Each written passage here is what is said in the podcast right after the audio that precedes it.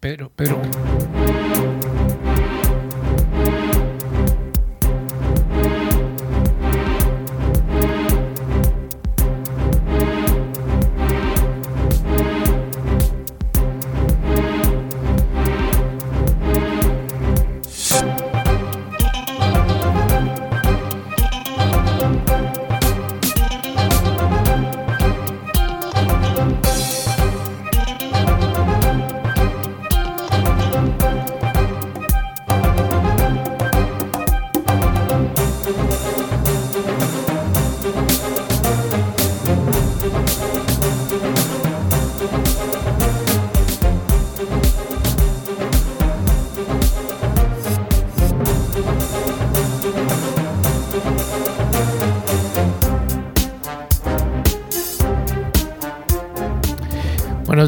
Buenas tardes y buenas noches desde el estudio número uno de Click Radio TV, Marisa Garrido.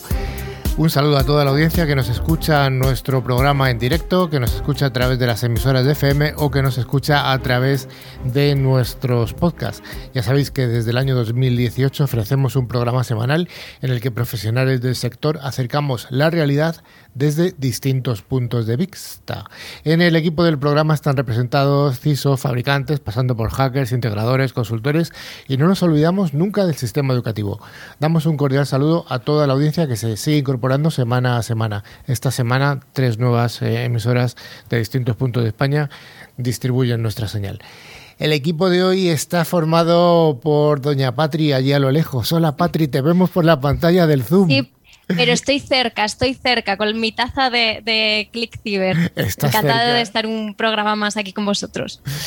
Ya dentro del estudio, hoy tenemos a don Rafa Tortajada, la voz profunda de la radio. ¿Qué tal, Carlos? Pues encantado de volver por aquí después de un añito que hemos pasado divertido. Y estrenándose en el estudio, que no en el programa, tenemos a don Carlos Valerdi. ¿Qué tal, don Carlos? ¿Qué tal, Carlos, Rafa y al equipo? Buenas tardes. Bueno, llegué un poco justo, pero aquí estoy. Son las cosas del metro. Sí, el metro es así. El metro está de obras y podemos llegar tarde. Así es. Y tenemos a los dos invitados que van a estar eh, a lo largo del programa, en concreto en la entrevista. Tenemos a una invitada que es una veterana del programa, es casi una colaboradora más. tenemos a doña Elena Cerrada. Hola, Elena. Un placer, Carlos. ¿Qué tal todos? Encantadísima de estar con vosotros otra vez. Ya te dije que volverías y mira, aquí estás. Que es que esto engancha, esto engancha, es así. Y tenemos también a Francisco Carbonell, eh, Caco para los eh, la gente del sector. Hola, ¿qué tal, Caco? Muy buenas, Carlos, ¿qué tal? Encantado de estar con vosotros. Vosotros dos, los dos sois eh, representantes de ForcePoint para España y bueno, al final delante sí. de, del programa veremos a ver qué nos contáis, que seguro que son cosas interesantes del sector. Pues visto la gente que hay, finalmente estoy yo, Carlos Lillo. Doy las gracias a Pedro, el mago de los potenciómetros, que va a hacernos que toda la señal llegue eh, de forma correcta a vuestros hogares. Y nada, ¿qué programa tenemos hoy? Bueno, Carlos, pues durante toda la semana nos podéis seguir a través de las redes sociales o de nuestro email info.clickciber.com. Bueno, seguramente tendremos noticias interesantes, como siempre, nuestros invitados y algunas novedades también. Uh -huh. Y Patri. También os recordamos que podéis acceder a todos los programas anteriores a través de nuestros podcasts disponibles en Spotify, eBooks, Tuning o cualquier otra plataforma. Para ello solo tenéis que buscar la palabra clave ClickCiber. Muy bien, pues vamos a ver. Rafa, ¿y qué vamos a tener hoy en el programa? Bueno, pues como siempre, nuestras noticias de ciberseguridad, unas ciberpíldoras con Concepción Cordón, miembro de la Junta Directiva de Woman for Cyber, Invitados, como hemos comentado, eh, Elena Cerrada, Regional Sales eh, Director de España y Portugal eh, en ForcePoint, y Francisco Carbonell, Caco, que es el Enterprise Account Manager de ForcePoint. Bueno, pues vayamos con ese bloque, el primer bloque de noticias de ciberseguridad.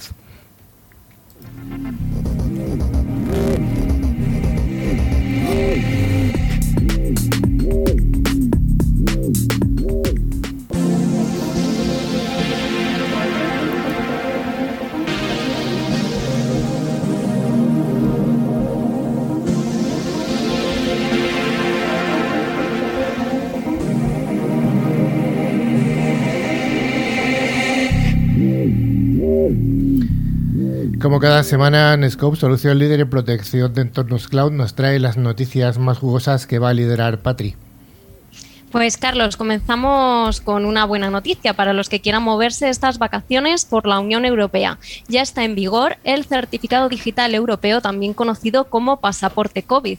El objetivo es facilitar e impulsar la movilidad segura entre estos países. Sin embargo, Carlos, parece que hay que tener cuidado con los timos y las falsificaciones de estos documentos.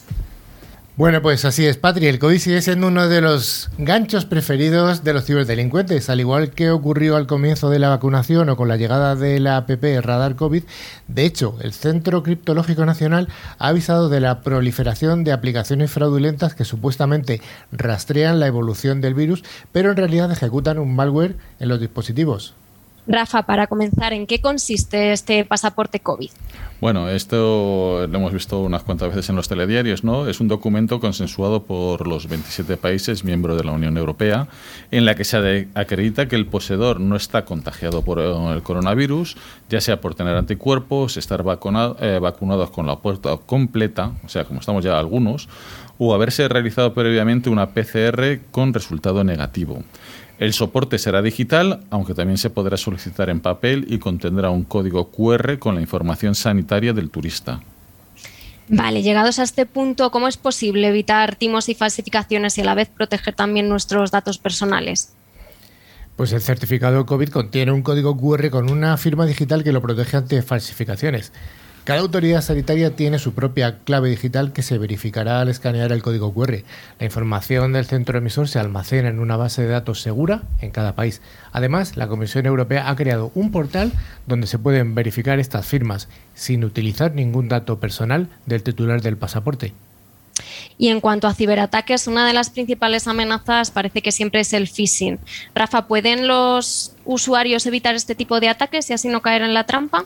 Bueno, esto, como decimos siempre, al final los ciudadanos deben desconfiar de los correos electrónicos o mensajes de texto de procedencia desconocida, o en los que se insta a registrarnos para obtener el certificado. Esto es lo que habitualmente comentamos. Por último, como siempre, aconsejamos no hacer clic en los enlaces que normalmente se envían estos correos o en los SMS, como hemos recibido últimamente algunos de algún banco. Y por supuesto, nunca facilitar datos personales, datos bancarios, como pueden ser los números de cuentas y de tarjetas de crédito. Además, hay que recordar que la aplicación oficial es gratuita, por lo que hay que tener cuidado con las aplicaciones fraudulentas que intentan engañarnos como si se tratasen de la app oficial. Y por último, también hay que tener en cuenta que las encargadas de expedir este certificado son las comunidades autónomas por lo que los usuarios deben solicitarlo únicamente a través de la página web o la aplicación oficial perteneciente a la Consejería de Salud de cada región. Pues no solo el pasaporte COVID, también las redes sociales se han convertido en objetivo de ciberataques. Y es que estas plataformas cuentan con más de 4 millones de usuarios en todo el mundo, lo que supone casi un 14% más si lo comparamos con cifras del año pasado. Además, los usuarios las dedican más de 2 horas y 22 minutos de media al día de los cuales el 99% de los casos se realiza a través de un dispositivo móvil. Carlos, cuéntanos, ¿a qué peligros nos enfrentamos en las redes sociales? Bueno, Patri, uno de los más comunes es la suplantación de identidad, el famoso phishing. Los ciberdelincuentes utilizan diferentes técnicas como el phishing, haciéndose pasar por un organismo oficial, el spoofing, falsificando el encabezado del correo electrónico, o el smishing, utilizando mensajes de textos o SMS. El objetivo es hacerse con información sensible del usuario como datos personales o credenciales de acceso. Bueno, pues a través de estos ataques de suplantación de identidad, como comenta Carlos, los ciberdelincuentes lanzan sus ataques, pueden lanzarte un malware. Uno de los más comunes, de los que más estamos viendo que están proliferando, son los ransomware. ¿Qué es lo que te hace? Pues un ransomware lo primero que te hace es secuestrarte la información y coge los ficheros de los usuarios y los cifras. En cambio, y, y te empieza a hacer lo que es un chantaje a cambio de dinero. Pero, por ejemplo, Carlos, ¿qué pasa con esta información robada? Bueno, de todo pasa, pero en la mayoría de los casos los ficheros personales acaban en la dark y deep web, que curiosamente son las capas de Internet que más espacio ocupan, pero a las que les resulta más complicado acceder debido a su contenido no indexado. De este modo, los eh, delincuentes pueden acceder a las credenciales de ciertos perfiles que después les servirán para realizar suplantaciones de identidad. ¿Y qué podemos hacer para evitar este tipo de ataques que hemos comentado, Rafa? Bueno, pues eh, esto lo llevamos diciendo muchas veces en ClickCiber. Lo fundamental es concienciarnos de que de los peligros que conlleva compartir cierta información en redes sociales. Además, es importante utilizar contraseñas robustas que no estén relacionadas con información personal. Hay nuestros gestores de, contraseñas para poner contraseñas y, guardarlas en un repositorio seguro. Y por último, en el caso de la empresa, es recomendable contar con herramientas que recompilen y analicen datos de, la web, redes sociales, portales de noticias, blog, así como de la DIP y la, eh, y la Dark Web, para identificar la información eh, clave robada o bien los perfiles sospechosos. Pues sí, Rafa, y un poco hablando de la Deep y la Dark Web, la siguiente noticia nos habla de un grupo de ciberdelincuentes conocidos como Red Evil, que ha reivindicado en su página en la Dark Web el robo de varias bases de datos de la operadora Más Móvil. Así es, Patri. En la publicación se puede leer el siguiente mensaje. Hemos descargado vuestras bases de datos y otra información importante. Además, adjuntan una serie de pantallazos como prueba del robo donde aparecen carpetas con el nombre de resellers, Oku y Parlem. De momento parece que Revil no ha solicitado ningún rescate económico. Rafa, mm, refrescanos un poco la memoria. ¿Quién es Revil? Y, bueno, porque creo que además hemos hablado en otras ocasiones en el programa de este grupo cibercriminal. Sí, es un clásico, ¿no? es así como el, top de la Champion, pues en, el, en el tema de malware y y de atacantes, pues es uno de los que más se suelen renombrar. Son, es un grupo de ciberdelincuentes que están utilizando lo que hemos hablado de ransomware para extorsionar a grandes empresas, eh, para que les paguen el, el, rescate a cambio de la información robada. Aquí lo que tienes, y que para que muchos de nuestros oyentes eh, eh, lo conozcan, te exfiltran la información, o sea, te la roban, la sacan, te publican parte de la información para que veas que la tienes y en cambio tus ficheros te los han cifrado. De forma que lo que te están haciendo es un doble chantaje. Si no me pagas, no puedes recuperar la información y si también si no me pagas, la publico y ahí viene pues temas de GDPR, ataques y todo esto. Además, eh, Redil eh, estuvo detrás del ataque informático a Aviv, donde se extrajeron decenas de gigas de, de información y también afectaron, pues eh, recordemos al robo del despacho del, del expresidente Donald Trump o celebrities como Madonna, Lady Gaga o Robert de, Robert de Niro. ¿Y no eres tú una, una celebrity también, Rafa? No tengo tanto dinero para que me miren, pero bueno, aunque eso... bueno, bueno, todo llegará. todo llega. Bueno, Más Móvil eh, ha confirmado el incidente, aunque eso sí, asegura que el ataque ha afectado a servidores sin importancia y que no han robado ninguna información. Bueno, veremos a ver en qué queda todo esto.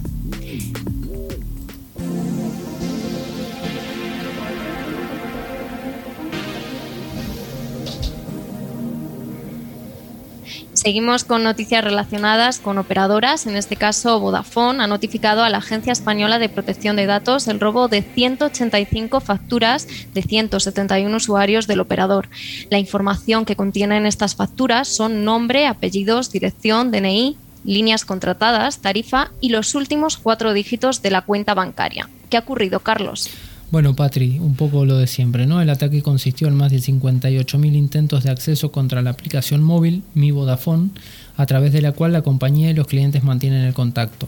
Los ciberatacantes utilizaron alrededor de 10.000 direcciones IP diferentes para eludir los controles de seguridad. Sí, en el, análisis realizado a posteriori, eh, el, forense, determinó que el tráfico procedía de solicitudes de, que combinaban el nombre de usuario y contraseñas que, eh, que estaban usando eh, la API del backend de, esta aplicación para validar los credenciales. Así los atacantes hicieron con las contraseñas de los usuarios, e, intentaron entrar en las cuentas y descargar sus facturas. Afortunadamente, de momento no se han detectado actividades anormales en las cuentas de los clientes afectados. De todas maneras, la Agencia Española de Protección de Datos ha decidido archivar el caso alegando que Vodafone actuó con diligencia ajustándose al Reglamento General de Protección de Datos. Por su parte, Vodafone ha recomendado a sus clientes cambiar la contraseña de la aplicación de Mi Vodafone como de cualquier otro servicio en que utilizaran la misma password.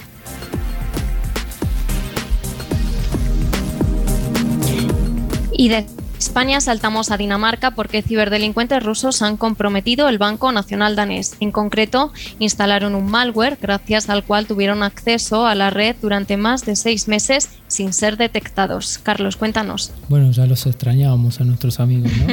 es un clásico. Sí, sí.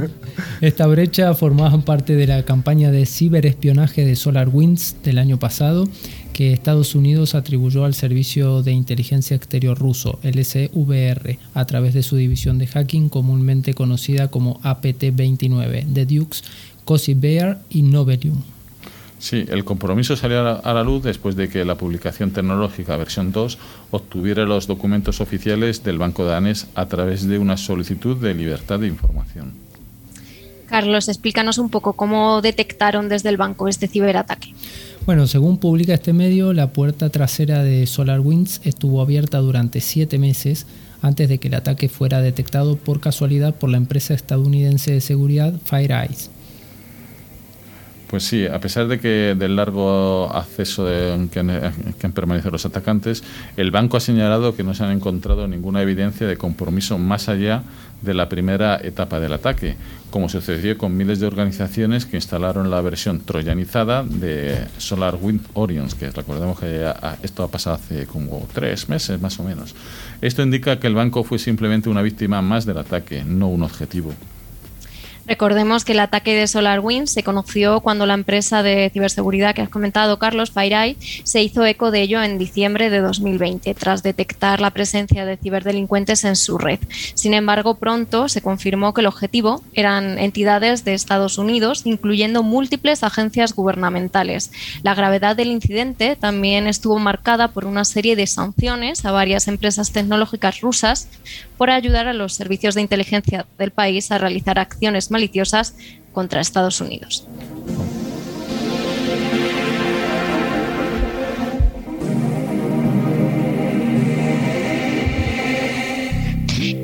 Y cuidado si tienes un ordenador Dell, ya que se han descubierto múltiples vulnerabilidades que podrían permitir a los atacantes ejecutar código arbitrario dentro de la BIOS.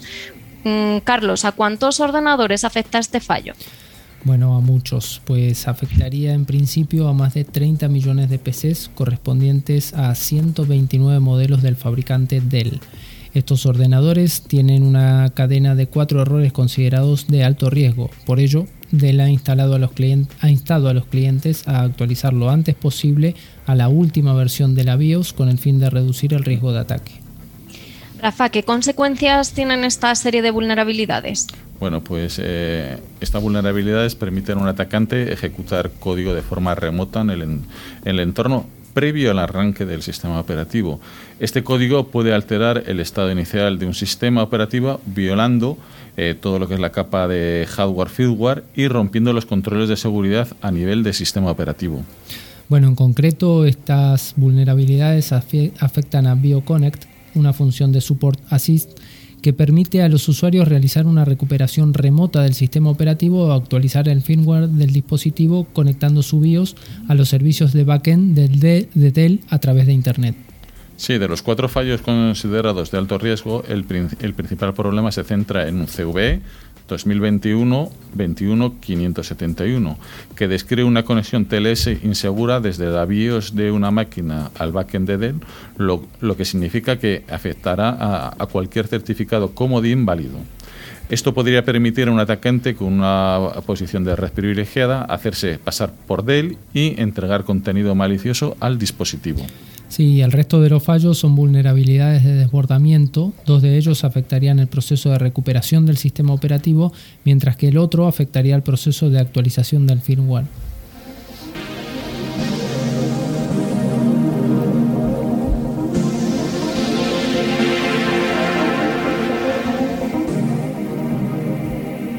Y terminamos la sección con una noticia dirigida a todas las mujeres del mundo de la tecnología. La Fundación Orange convoca el sexto premio Mujer y Tecnología. Este galardón reconoce anualmente a las mujeres que destacan por su labor en los ámbitos de la innovación social, la tecnología y la comunicación. El premio es de 4.000 euros brutos y un diploma acreditativo. Carlos, ¿qué hay que hacer para presentarse? Bueno, Patri, las candidaturas pueden ser presentadas por las candidatas o por terceras personas, incluso por entidades. Las propuestas deben contener información relevante acerca de las candidatas, su currículum, así como un video en castellano. El jurado estará formado por representantes designados por la Fundación Orange y el, Ayuntamiento de Segovia, quienes elegirán a seis personas entre todas las candidatas que se presenten y se realizará una votación final para escoger a la ganadora. Bueno, el plazo de presentar candidaturas ya está abierto y se cerrará el 28 de julio, así que ya tenemos todos nuestros oyentes para que Patri se presente y gane este concurso. Así que bueno, hay más. Hoy tenemos a varias mujeres. Hoy tenemos a varias mujeres. sí. Eh, toda la eh, documentación será enviada a través de la web de la Fundación Orange, en concreto de mm, la página web de www.proyectosfundacionorange.es barra, la barra de dividir, mujer y tecnología. Entonces, eh, ya sabéis, a, echar ahí a vuestra candidata favorita, ¿no? La, eh, la, convocatoria se resolverá en septiembre y se dará a conocer en Segovia dentro de los actos del encuentro con mujeres que, que transforman el mundo 2021, organizado por el ayuntamiento de la localidad. Bueno, recordemos que en la última edición de este premio la galardonada fue Ciris Yamá, General Manager de GSMA Mobile World Capital en Barcelona, una referente internacional del compromiso social en las TIC. Desde el programa animamos a todas las mujeres, incluidas nuestras compañeras, a presentarse a estos premios. Pues sí, la verdad es que además, como comentaba Rafa, tenemos grandes profesionales de la tecnología y en concreto del mundo de la ciberseguridad en nuestro equipo y entre nuestros invitados, así que es todo un lujo. Pues hasta aquí la sección de noticias, que realmente han acabado bastante bien con una propuesta. La ciberseguridad es uno de los sectores más pujantes de las tecnologías de la información. Si te interesa estar al día de los ciberataques y de cómo defendernos, escucha cada semana a Carlos Lillo y su equipo de expertos en NewsClick Ciber.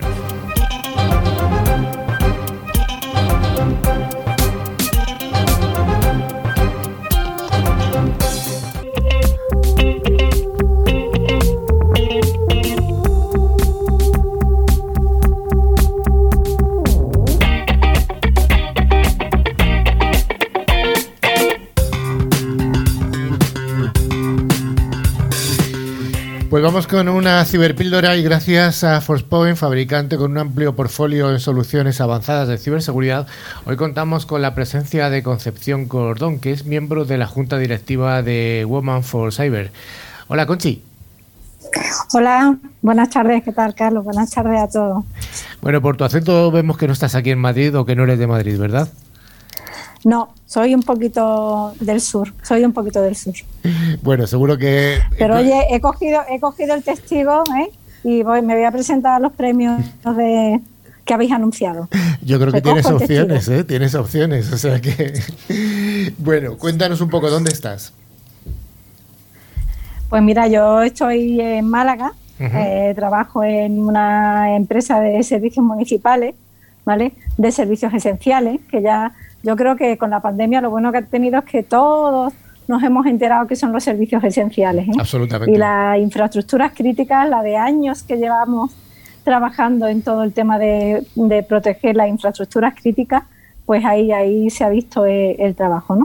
Y me dedico a, la, a, lo que era antes la seguridad de la información, después le hemos llamado ciberseguridad, y bueno, llevo 32 años trabajando en esa empresa municipal y por supuesto eh, luchando porque la cultura como vosotros, la, cultura de la ciberseguridad llega a todo el mundo, eh, sea cual sea el nivel que tenga. No solamente a las empresas, sino también a los ciudadanos, ¿no? que parece ser que son uno de los eslabones más complicados que hay para defender.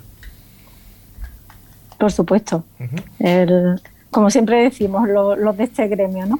Eh, el usuario es el eslabón más, débil y, ahora cada vez lo, bueno o lo malo que ha tenido, depende cómo lo veamos, es que el número de usuarios ha crecido exponencialmente con, el tema de, la COVID. Esta mañana escuchaba a alguien, no recuerdo quién era, pero sí que la, frase que, dijo me ha parecido absolutamente eh, esclarecedora. Eh, la pandemia ha hecho que avancemos en, tecnologías de la información el equivalente a siete años. O sea, hemos dado un salto cuántico realmente desde febrero del año pasado. En pocos meses, en menos de un año, hemos avanzado siete años. O sea, lo que hubiéramos tardado en implantar de, teletrabajo, de muchas gestiones que se hacen ahora mismo a través de las redes, pues en condiciones normales, sin pandemia, hubiéramos tardado ese tiempo. Me parece, me parece muy interesante. Oye, eh, eh, Concepción, eh, Conchi, te voy a llamar, que, para eso somos colegas. Sí, Conchi. Conchi, pero no estás aquí hoy en tanto de trabajadora de masa, sino que vas a contarnos una iniciativa de la Fundación de la Universidad de Málaga, ¿verdad? Sí, porque la Universidad de Málaga justo hace ahora su 25 aniversario. Entonces, pues, no puede celebrarlo de, la, de otra manera que, bueno, dando a conocer y llevando a todo el mundo eh, los conocimientos que hay en la universidad. ¿Y cómo lo hace? Pues este año, además de la modalidad presencial de los cursos de verano, tiene también la modalidad online. Es la primera vez que permite modalidad online y además son gratuitos. Eso es lo interesante. Fíjate Palabra que, interesante, qué gratuito. manera de celebrar un cumpleaños. Ajá. Sí, además yo creo que es una iniciativa que nosotros desde aquí, desde News llevamos abogando desde el principio, que es traer la ciberseguridad no solamente al sector de la IT, sino a la ciudadanía en general, con lo cual cualquier tipo de, de iniciativa que sea eh, abierta y encima si, procedente de una universidad pública en este caso y encima gratuita, yo creo que esto aquí, aquí hay que apuntarse. Cuéntanos, ¿qué tiene que hacer nuestra audiencia? Pues mira, en concreto, el, para todos los cursos de la, en, la, página de la, de la universidad, poniendo FGUMA eh, Málaga, sale la página de la universidad, ahí ya te explican el motivo por el cual este año eh, eh, son los cursos gratuitos por el 25 aniversario y tienes que entrar para inscribirte. son van a ser en streaming, no lo van a, o sea, no se graban, con lo cual no lo vas a poder, no se, no se pueden ver en diferido. pero bueno, ya el poder, la posibilidad de verlos en streaming y a todas partes del mundo, imagínate lo que es llevar, a dónde llega la, ciberseguridad. Y en concreto hay mm, cursos bastante, bastante interesantes. ¿no? El que yo codirijo junto con Javier López, que Javier López es una eminencia, es catedrático de la Universidad de, Informática, además el director del MIX, del Laboratorio de Investigación. Eh, recientemente, hace mayo de lo, nombraron, le dieron el premio Carlo Magno de investigación y además, eh, sí, sí, el premio Carlo Magno de, investigación, imagínate. Y además es también eh, varios años, en varias ediciones, ha sido nombrado, bueno, está dentro de, de los investigadores más nombrados en el ámbito de la ciberseguridad, él y la secretaria del curso, de este curso de protección de infraestructuras inteligentes en la industria, que es Cristina Alcaraz, ¿eh? otra mujer también que la vamos a animar para, para la propuesta que habéis hecho del premio. ¿vale? Y, bueno, en concreto hay otro, otro curso muy interesante. Yo es que tiro, como digo yo, eh, arrimo la, el asco a mi sardina. ¿no? Eh, otro tema que yo llevo también es protección de datos. También hay los días siguientes, nuestro curso es el 13 y el 14 de julio y el, 15 y el 16 es sobre protección de datos, que además va a estar, eh, lo organiza Piñar, Luis Piñar, José Luis Piñar, y además está el mismísimo director del Supervisor Europeo de Protección de Datos, es decir, el, el, artífice máximo de donde se decide todo lo que a nivel de protección de datos eh, se habla en, en Europa. Así que imaginaos que qué magnífico plantel tiene la, Universidad de Málaga, la Fundación, eh, este verano. Oye, y estos... Eh, ya, ya, estáis tardando, estáis tardando ya en matricularos, ¿eh? ya estamos tardando todos. Oye, eh, y además la convocatoria... una cosa interesante es que es abierta para todo el mundo, no hace falta ni que seáis de Málaga, ni de Andalucía, ni de España siquiera. el programa Nada, ni tener carrera, ¿eh? Nada, ni tener va, carrera. Va orientado a universitarios, porque son los cursos que organiza normalmente la UMA, pero esta vez han abierto y se puede matricular cualquiera de cualquier parte del mundo. Bueno, pues yo creo que la propuesta está ahí, verano, con calor, pero bueno, haciendo Málaga, una cosa útil. como se está poniendo Málaga en el tema de ciberseguridad. Bueno, eso es, eso es tremendo. Y bueno, si te cuenta el plantel de, de invitados que hay y, además aderezado con mesa redonda que está eh, nada más y nada menos que Luis Fernández de la, de la revista Sí y del evento de Securmática, que ahí el ingenio y la agudeza de la mesa redonda mm, promete, promete. Desde luego que el plantel de invitados yo lo he visto y es, es más que interesante. Yo desde NewsClick Cyber recomendamos a que os inscribáis a estos dos cursos de la Fundación Universidad de Málaga. Yo creo que es fácil encontrarlo. Eh, la inscripción, yo creo que como ha comentado eh, Conchi, es gratuita y bueno, es pasar un par de días un par de días y otro par de días, porque son dos, dos cursos muy cortitos y yo creo que es una buena forma de introducirse a la gente en la ciberseguridad. No es un curso para todo el mundo, pero sí, tienes curiosidad qué es la protección de datos, pues yo creo que va a ser más que interesante, ¿no? Sí, además eh, se toca el ámbito, el nuestro eh, se titula Protección de infraestructuras inteligentes en la industria 4.0, pero se va a abordar distintos aspectos eh, empezamos, bueno, tenemos también a Elvira Tejada, está Mar López, por supuesto, no podía faltar, eh, José Valiente del Centro de Ciberseguridad Industrial, eh, está la CISO Global de Iberdrola, que es Rosa Karinger, y luego va a estar Elvira Tejada, o sea que vamos a abordar ese primer día, esa primera jornada, vamos, vamos a abordar los temas un poco más institucionales y vamos a tener el debate la, se, se, llama ciberprotección industrial en manos de quién. ¿eh?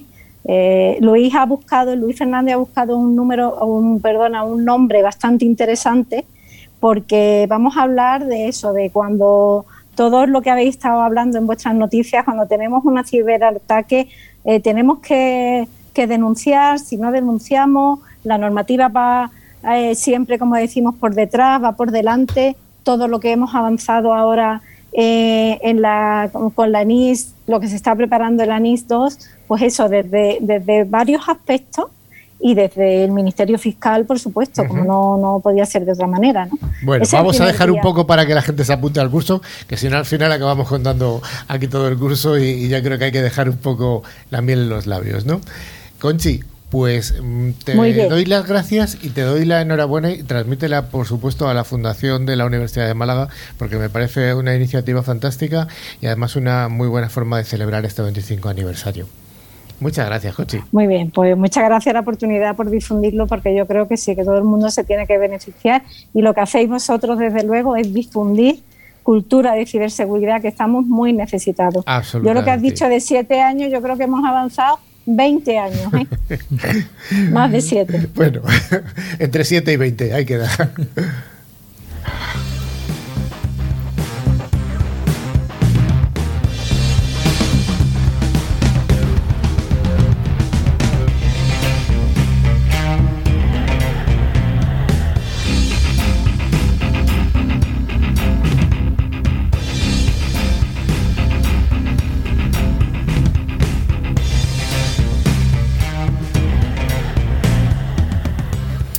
Como comentamos al principio, teníamos hoy a dos invitados de excepción dentro de nuestra habitual entrevista.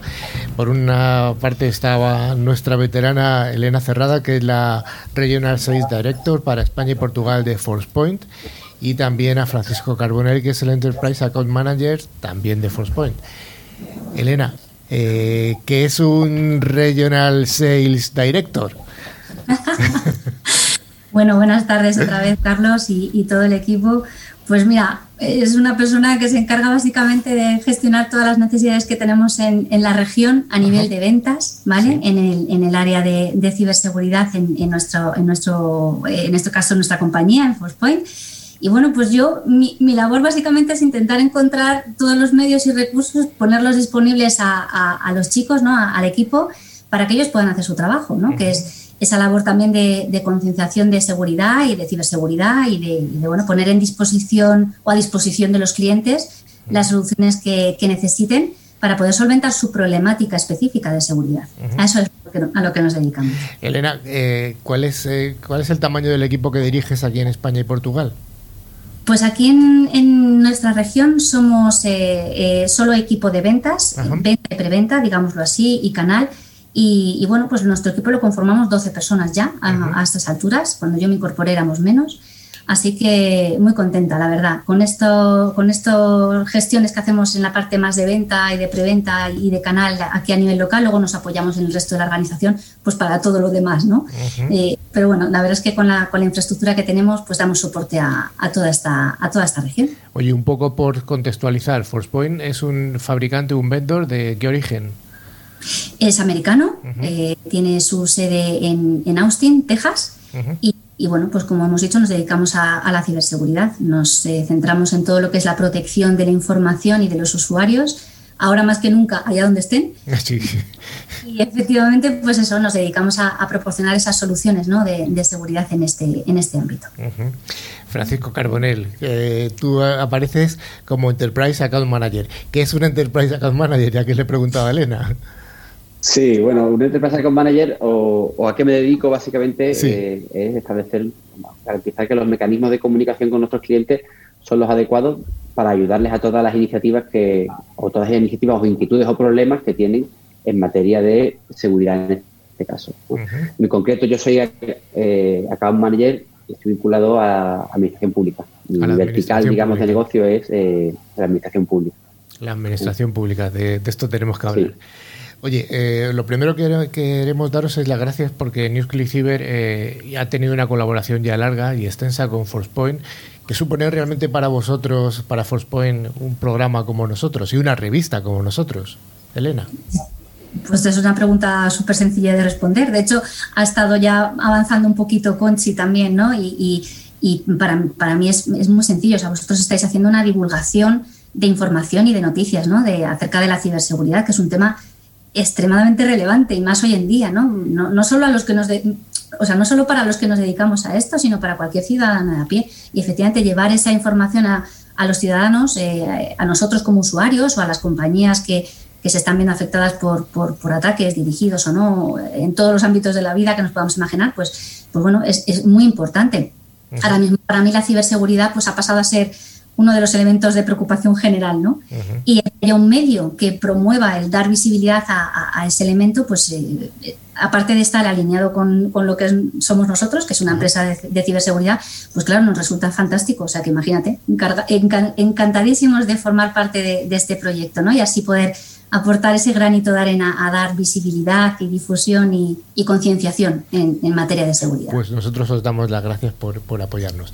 Oye, Elena, como máxima responsable para la región de esta del sur de Europa, de, España y Portugal, de uno de los fabricantes internacionales con, de mayor prestigio, además, que hay que decirlo así, y de planta instalada en todo el mundo, ¿cómo ves la evolución del mercado para lo que queda del año? Yo sé que te pido un poquito esa bolita de que tenéis.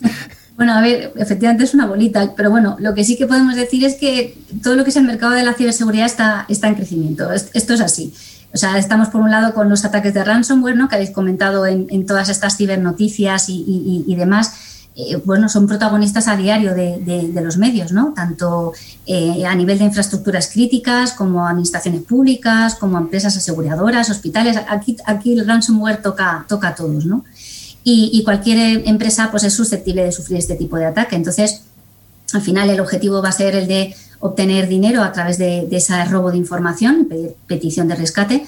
Y bueno, pues ese es uno de los puntos. Pero aparte, pues tenemos también el, trabajo remoto, ¿no? Que hemos empezado ya hace un año y pico y que bueno, pues ahora estamos intentando combinar un poco con la vuelta a las oficinas. Pues este este formato también inicialmente remoto y ahora medio híbrido, pues también ha generado un auge de los ataques a, las compañías, ¿no? Por esa eh, capacidad de acceder a, la información de una manera un poquito más sencilla. Y luego, pues también tenemos todo el movimiento que se está haciendo ahora hacia la, hacia la nube eh, y todo lo que eso conlleva en materia de seguridad. Entonces, bueno, pues todos estos escenarios eh, pues hacen para mí una, evidentemente que, la, evolución de la ciberseguridad es, es, claramente alcista, ¿no? Y va a seguir siéndolo.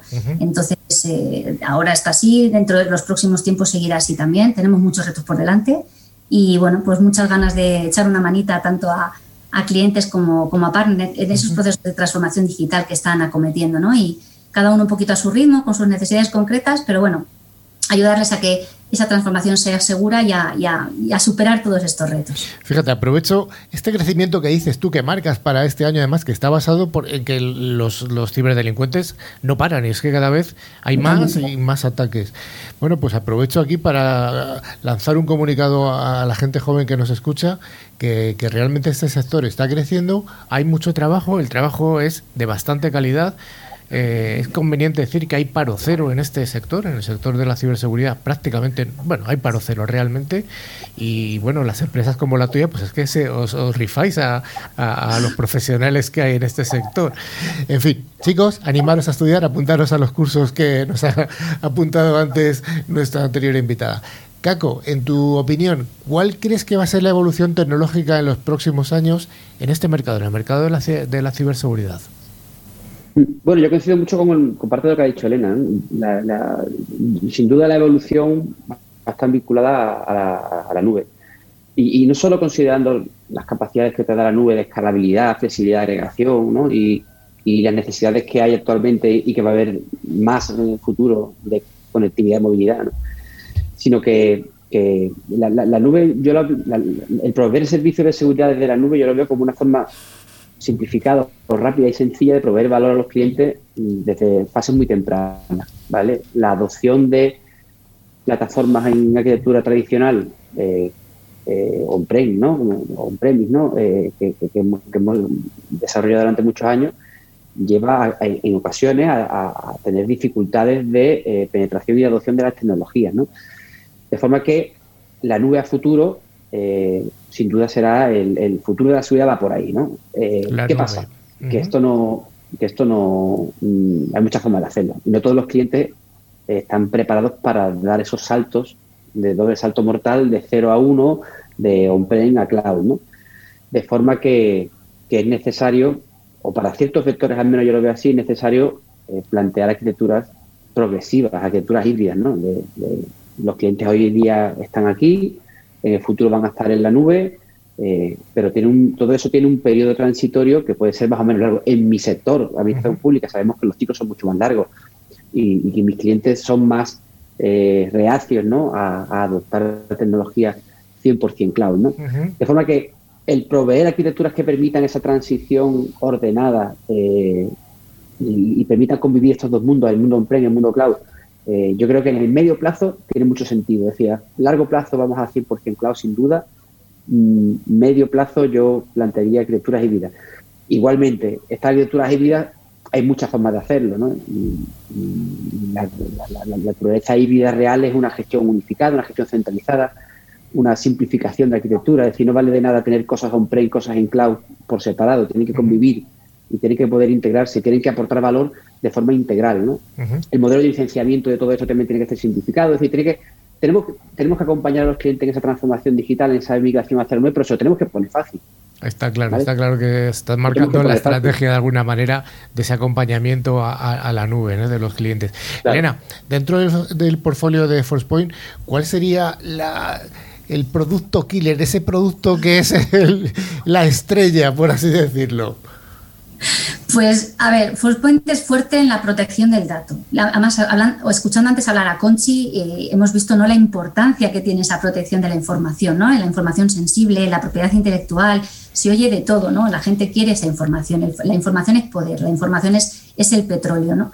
Entonces, por eso lo que hemos hecho ha sido montar una arquitectura SASE apoyada en una tecnología que es líder en el mercado, como es nuestro DLP. Es decir, ponemos realmente la protección de la información como base del diseño de, cualquier estrategia de seguridad. Y la acompañamos además con la monitorización del comportamiento del usuario, para que al final a esa protección la dotemos además de la capacidad de ser dinámica y adaptativa al riesgo. ¿no? Entonces, esto lo que hace es que al final nos convierte en una solución de seguridad muy estratégica en los escenarios actuales, donde la cloud toma un papel muy importante em, en todo lo que es el proceso de transformación digital de los negocios y donde hemos ido comentando a lo largo de, habéis ido comentando a lo largo del programa y, ello he comentado yo al principio también, el ransomware está haciendo estragos ¿no? a todos los niveles y en todos los campos que nos podamos imaginar a través de ese eslabón más débil que también comentaba antes Conchi de la cadena, que es el usuario. Y por tanto, monitorizar su comportamiento se convierte en clave para evitar este tipo de, ataques. ¿no?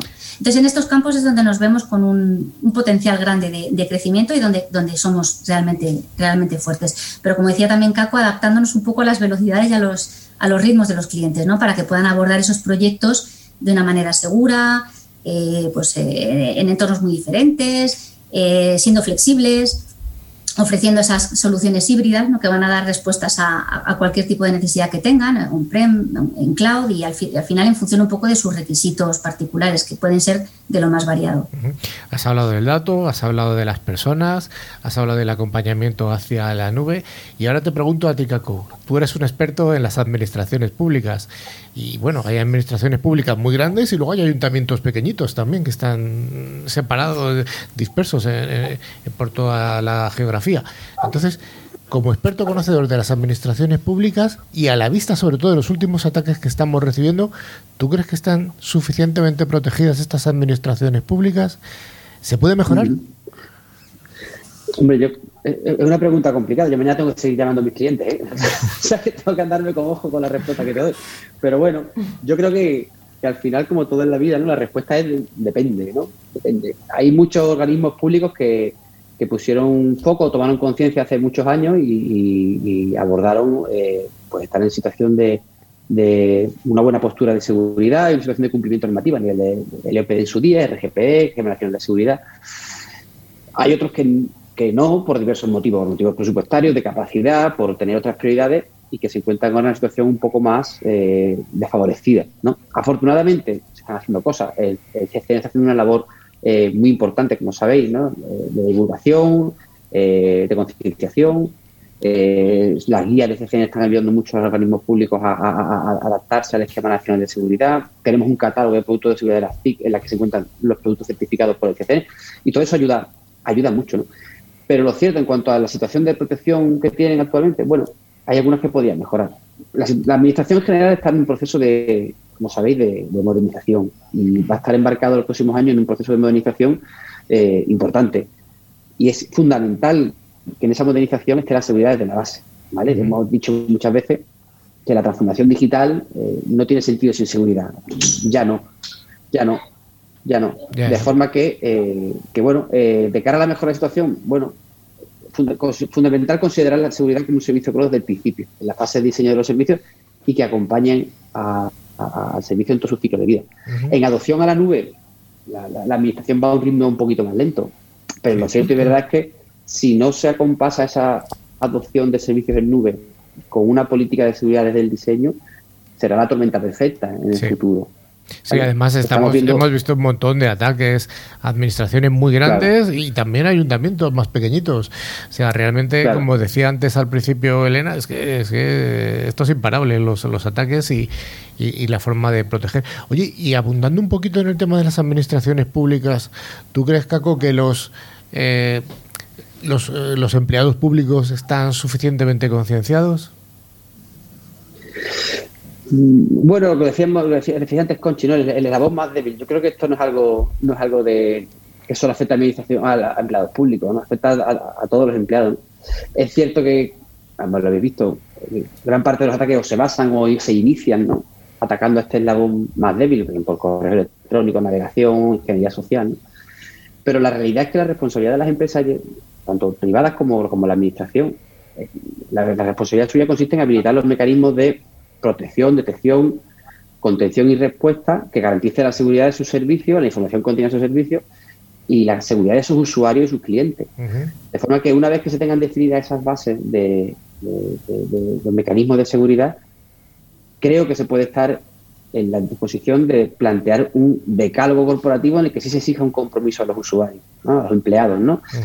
La concienciación final en materia de buenas prácticas de seguridad es algo que, excede un poco más allá del plano del plano laboral, sino que se trata un poco de, desarrollar competencias digitales que son de aplicación en el día a día de, todos los individuos. Entonces, bueno, la, posición nuestra, nosotros desde ForcePoint nos dedicamos a intentar facilitar que las administraciones y las, empresas privadas puedan definir estos mecanismos que hemos dicho de protección, detección y contención de una forma simplificada, integrada y que repercuta en que ese peso que se le intenta poner, esa mochila que se, muchas veces se plantea poner encima de la espalda de los empleados, eh, no pese tanto, ¿no? no pese tanto. Bueno, pues yo, eh, yo creo que estoy seguro de que, de que vosotros, como decíamos eh, antes, ¿no? Que Forcepoint, que es un, fabricante con un amplio portfolio, estoy convencido de que estáis intentando ayudar a estas administraciones públicas y por supuesto que a las privadas también a, a mejorar la situación. Oye, Elena, te vuelvo a pedir que cojas esa bolita de cristal, pero ahora ya te digo a más largo plazo. ¿Y cuáles son las previsiones de Forcepoint para el año ya, el 2022. Cada vez me lo pone más difícil. nada, nada, no haber venido. ¿Has empezado, has empezado así de manera fácil para que me, me, me, pusiera yo aquí, pero no, no, ahora me la, me la complicas. Pues a ver, yo creo que mm, el año que viene va, a seguir marcado por, por los ataques de ransomware, seguro, y además los van a hacer cada vez más sofisticados, más dirigidos, y, bueno, y al final esto es algo que nos va a afectar un poco a, todos, ¿no? Tenemos que estar muy pendientes de ese tema. Y también ese viaje a la cloud, como comentaba Caco, va a llevar su tiempo, o sea, no, no podemos estar en la cloud de 0 a 100. La idea es que la mayoría de la gente vaya hacia la cloud. Habrá cosas que se queden en premis, pero bueno, ese viaje a la cloud va a seguir eh, funcionando seguro para el año que viene. Y, lo vamos a poder ver combinado en ese formato híbrido de trabajo, ¿no? ahora en remoto, ahora en la oficina, pues donde bueno, pues esas necesidades de, seguridad van a estar, por tanto, muy centradas en proteger al usuario y a la información un poco allá donde, donde estén. ¿no? Por tanto, pues yo por mi parte puedo prever un año bastante intenso y activo en materia de seguridad.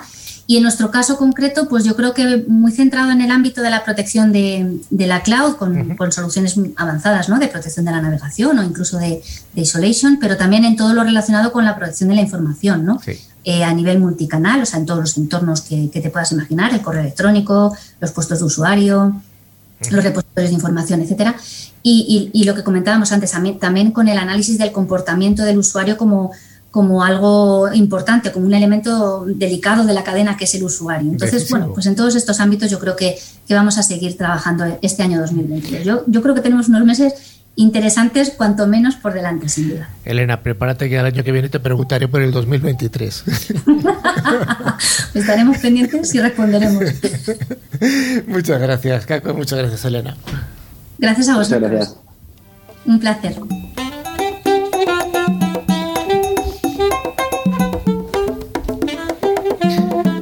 Ya llega, ya llega, ya llega el concurso. Como cada semana, Tres Micro nos trae esta sección en la que nos facilita los premios, que son dos licencias de antivirus con calidad profesional válidas para un año y cada una válida para tres dispositivos. Patri, ¿tenemos ganadores de la semana pasada? Pues sí, Carlos. Los dos ganadores han sido Pep Yupis de Barcelona y Vicente Robledo de Alicante. Y la pregunta para la siguiente semana, don Carlos Mitocayo Valerdi. Bueno, eh, una pregunta que tiene también un, toque de, debate, ¿no? ¿Qué es? Con la pandemia, ¿cuántos años se estima que hemos avanzado en digitalización? hemos dado una horquilla, cualquiera de los valores nos va a valer. Sí, sí, Bueno, para participar, enviarnos un email a info.clickciber.com indicando nombre y localidad de la que nos seguís. Bueno, pues ClickCiber está llegando a su final, un programa en el que hemos tenido recomendaciones de cursos, visiones de, un fabricante top de ciberseguridad y además, como siempre, las noticias y hemos tenido concurso. Pues nada, yo creo que ya nos queda despedirnos, Patri. ¿Algo más? Pues pues sí, Carlos, pero antes de despedirnos os recordamos que podéis poneros en contacto a través de nuestro email info@clickciber.com. Y también podéis seguirnos a través de nuestras redes sociales como Twitter, LinkedIn o Facebook. Además, a través de nuestra web clickciber.com se puede acceder a nuestra revista digital que está muy interesante, ver las fotos y otros contenidos de interés. Pues ahí quedamos. Patri, ¿alguna más que se me ha ido? La última, la última, Carlos. Os, recordamos que a través de todas las plataformas de podcast podéis escuchar los programas anteriores que están disponibles en ebooks, Spotify, Tuning, buscando la palabra clave ClickCiber. Pues en siete días nos escuchamos. Adiós.